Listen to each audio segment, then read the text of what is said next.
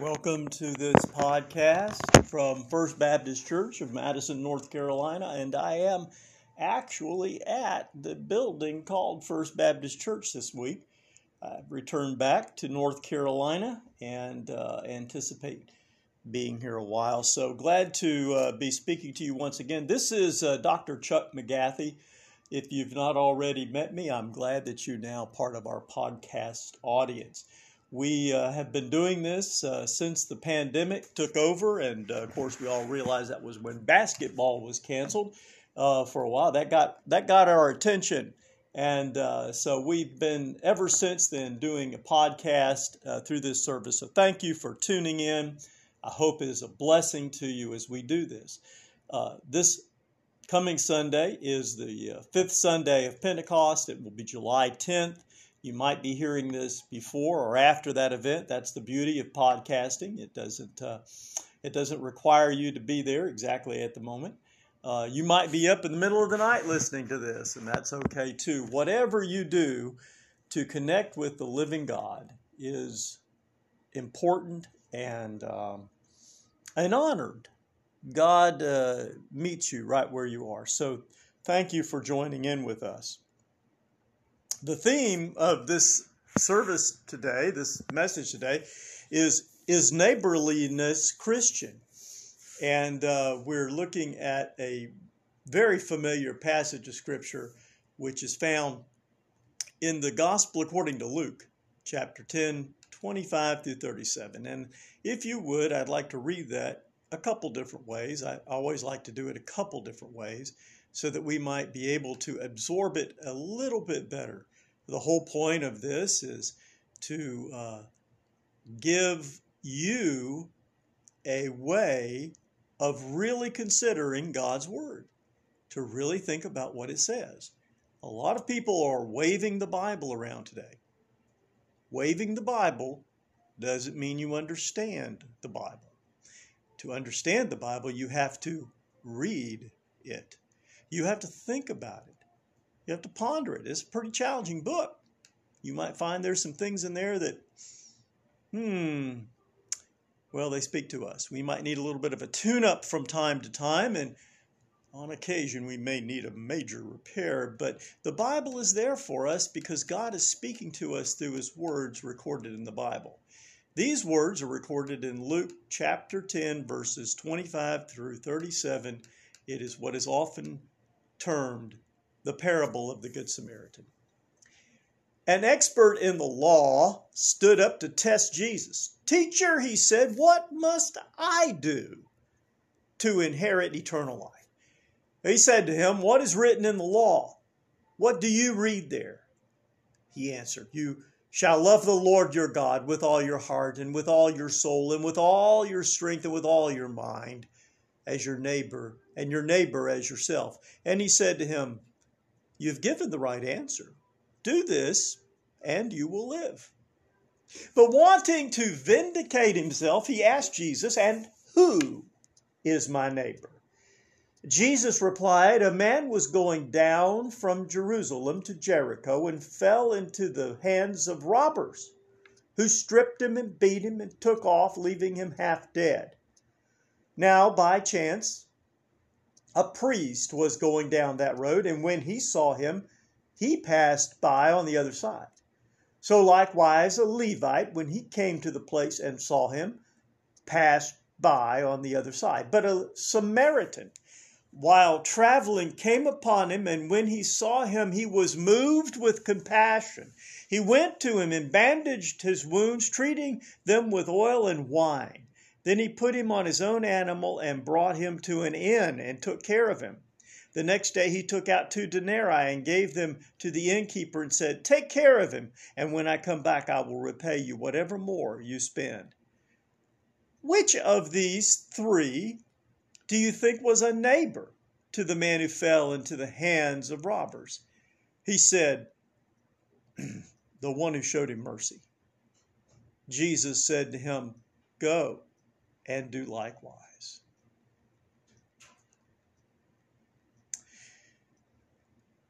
Is neighborliness Christian? Sometimes the question has been posed as a sort of values inquiry. If you were stranded upon a desert island and could only have one book with you, which book would you have? Well, that answer may be a bit too obvious in this crowd, I suspect. Actually, I hope that for most of us the answer would be the Bible. After all, don't we gather or tune in every week to better understand its contents so that we may more closely follow the Lord? What if, however, we made that question just a bit more challenging? What if you could only select one book out of the 66 books that comprise the Bible? Then which book would you select? I am again hopeful that your choice might be one of the gospel books Matthew, Mark, Luke, or John.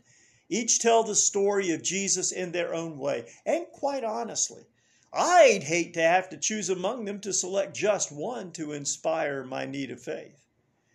You might choose your gospel because it includes parables of Jesus. You would, in fact, be in good company. It was the parables he taught that so captivated the people of Judah. For me, the choice would be the gospel according to Luke. In it, there are two parables that are most precious and which I think express the essence of our religion clearly and powerfully.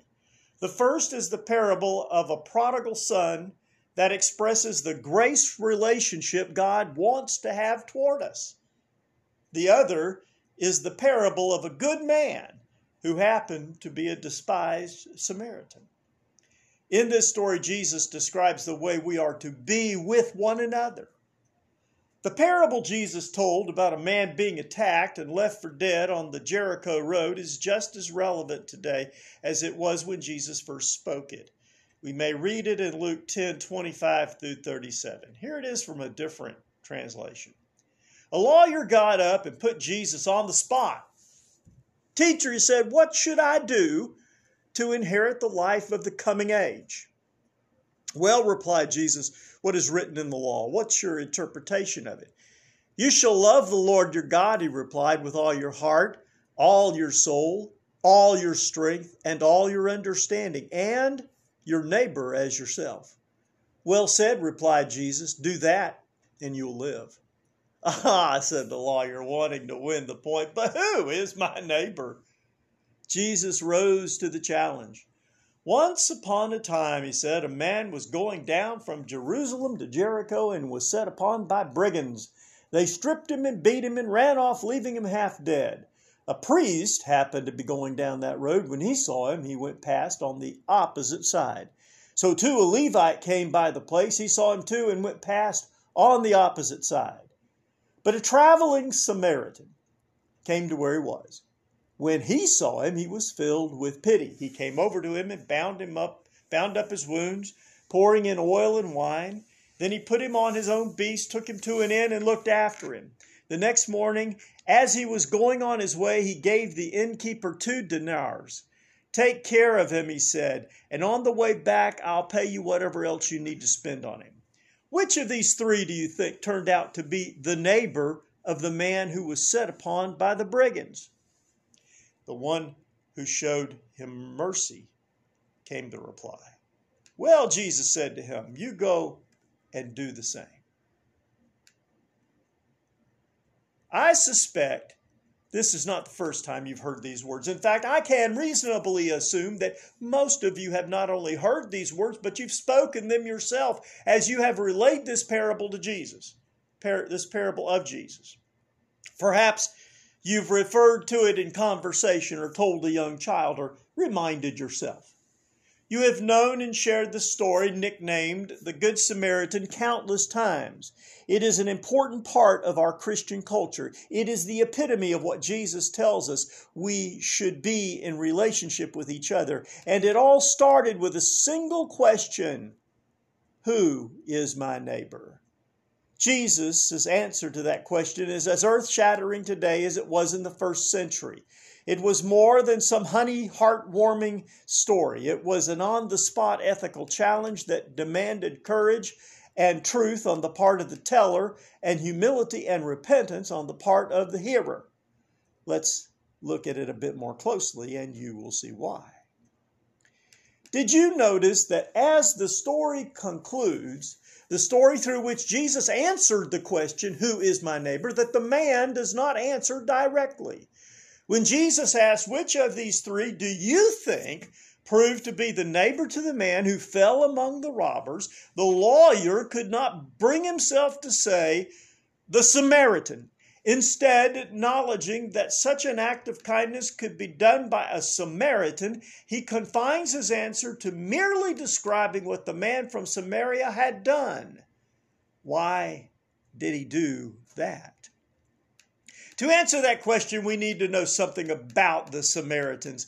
They say, and I believe it is true, that we bear our deepest enmity for those who are closest to us. That is certainly true in the relations that existed between Samaritans and the Jews of Jesus' day.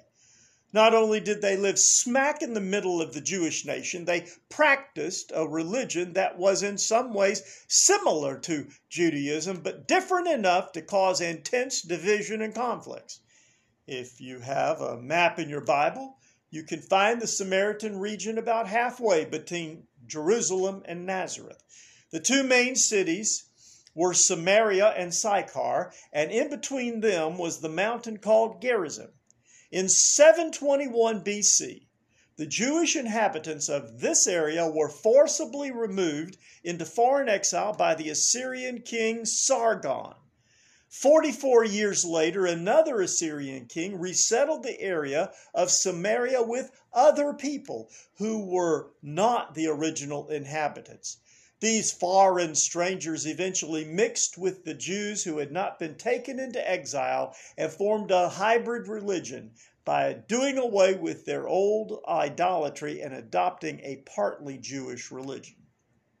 Now, that is where the difficulty arose. You see, the Jews, the ones who had been exiled, returned to their homeland more deeply committed than ever before to keeping their religion pure. And once they came back, they discovered these religious half breeds were already there.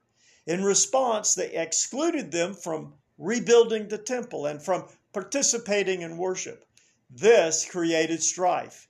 In response, the Samaritans built their own temple atop Mount Gerizim. That temple was destroyed by a Jewish king about 125 years before Jesus' birth. So the Samaritans built another temple, this time at Shechem.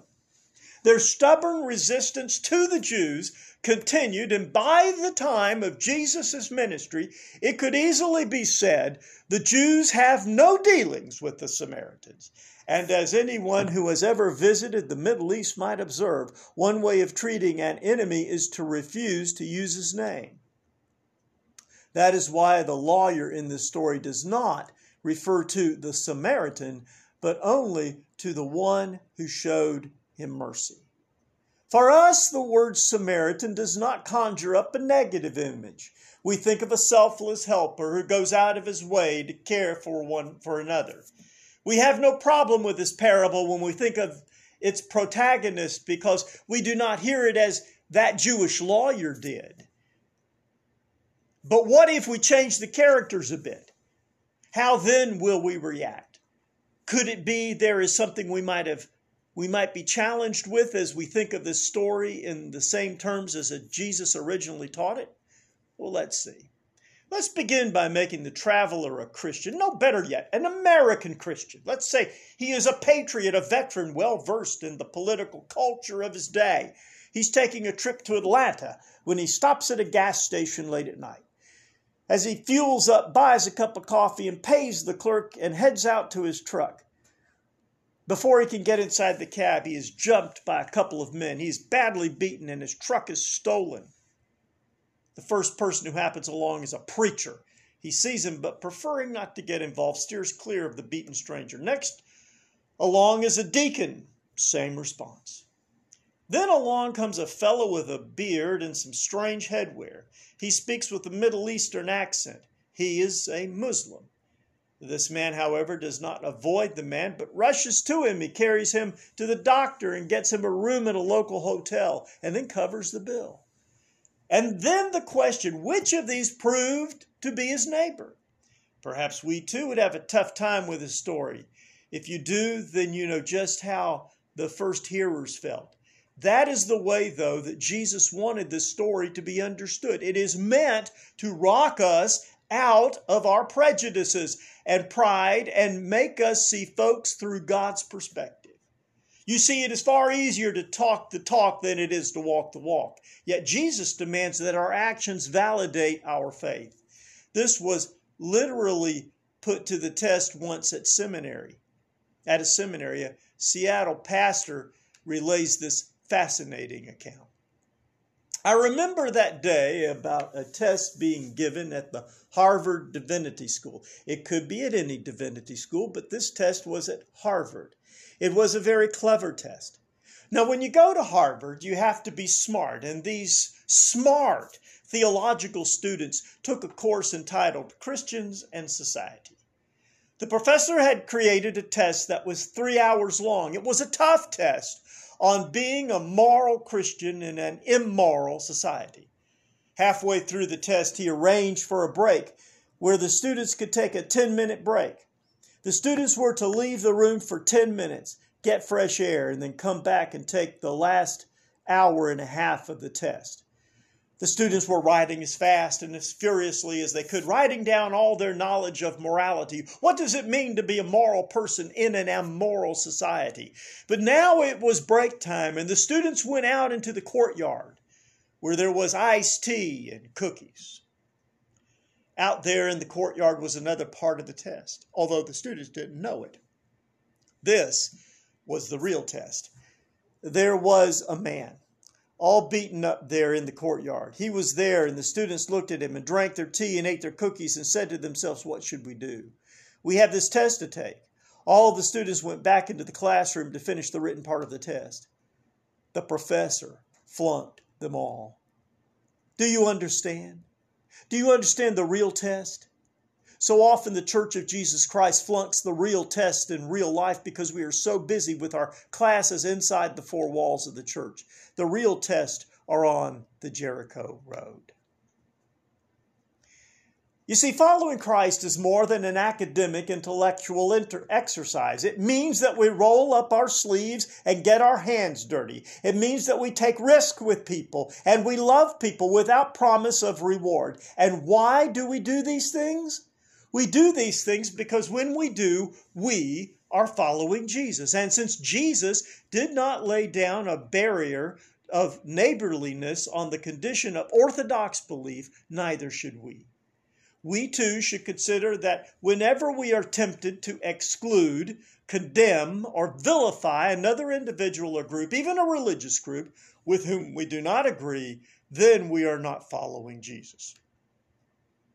Fred Craddock tells an amazing story about how he learned this lesson. As a young man, he had an opportunity to confront a liberal theologian whom he believed had gone off the theological deep end. Listen as he recollects the story. I think I was 20 years old when I read Albert Schweitzer's Quest for the Historical Jesus. I found his Christology woefully lacking, more water than wine. I marked it up wrote in the margins, raised questions of all kinds. And one day, one day I read in the Knoxville News Sentinel that Albert Schweitzer was going to be in Cleveland, Ohio to play the dedicatory concert for a big organ in the big church up there. According to the article, he would remain afterward in the fellowship hall for conversation and refreshment. Craddock bought a bus ticket and worked out his questions, carefully writing them all down against the chance he would have some time to corner Schweitzer during the reception. I went there, I heard the concert, I rushed into the fellowship hall and got a seat in the front row and waited with my questions in my lap. After a while, he came in.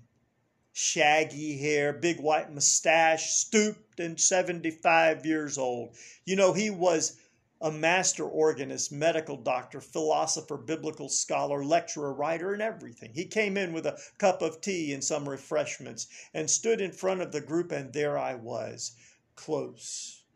Dr. Schweitzer thanked everybody. You've been very warm, hospitable toward me. Thank you for it. And I wish I could stay longer among you, but I must go back to Africa. I must go back to Africa because my people are poor and diseased and hungry and dying. And I have to go. We have a medical station there. If there's anyone here in this room who has the love of Jesus, would you be prompted by that love to go with me and help me? I looked down at my questions. They were so absolutely stupid. And I learned again what it means to be a Christian and had hopes that I could be that someday.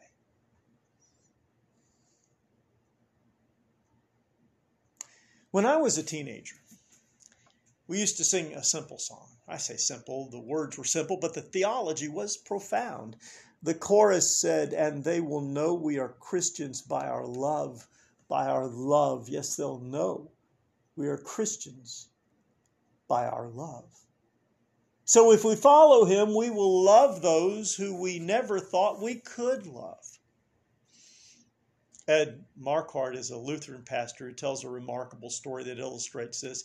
In 1980, Grace Lutheran Church had just sponsored 25 Asian refugee families. They were preparing these people for baptism by teaching them the parables of Jesus. They were role playing the parables, acting them out. Then came the parable of the Good Samaritan.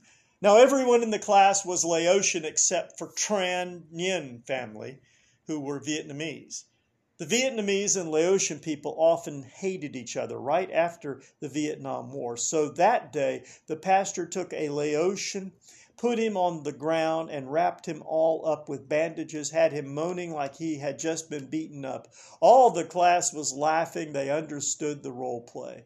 First, an older Laotian mother came by, and she bowed graciously, looked down at the injured Laotian, patting him, and moved on. Then a Laotian man came by, looked closely, and left a nickel for the injured person, and moved on. The pastor had three or four people come by, look, and move on. And then, to everyone's surprise, he asked Tran Nguyen to come by.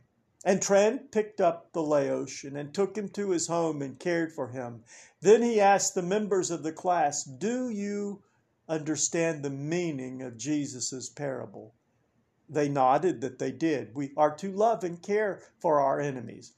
Later, and this was the key insight, Sa Sophet, the leader of the Laotian community, said privately to, to him, You know, Pastor, that is why many of us find it so difficult to become Christians. The stumbling block for us is not the resurrection. The stumbling block for us is not the cross. The stumbling block for us is to love our enemies. That is asking too much from us who have just come back from war.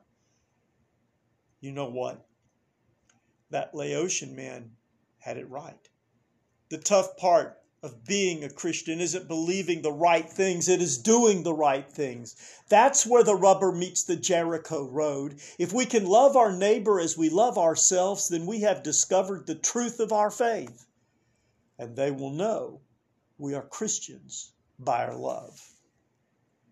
The question that must be asked is neighborliness Christian?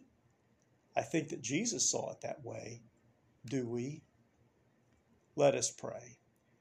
Lord, give us the kind of love that reaches across the barriers of human pride and division.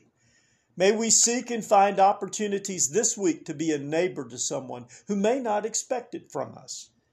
Help us treat others with respect and dignity and so illustrate, illustrate that we are truly your disciples. In Jesus' name we pray. Amen.